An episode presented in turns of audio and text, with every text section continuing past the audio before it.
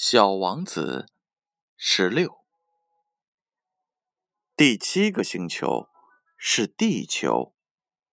地球可不是一个平凡的星球，地球上有一百一十一位国王，当然没有忘算上黑人国王。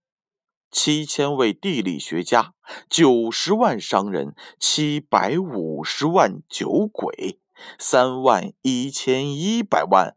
自高自大的人，合计起来大约有二十亿位大人。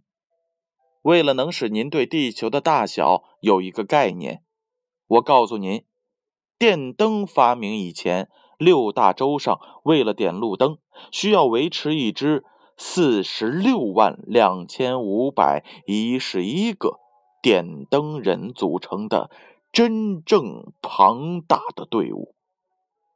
从远处望去，它给人以一个壮丽辉煌的印象。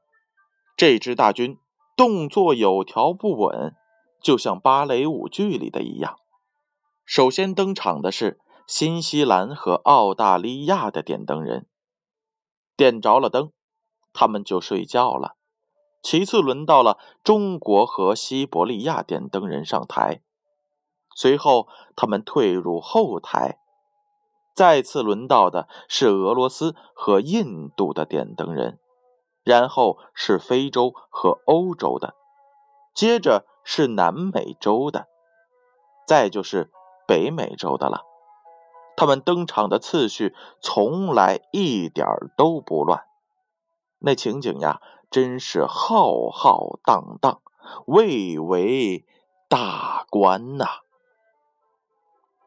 他们当中。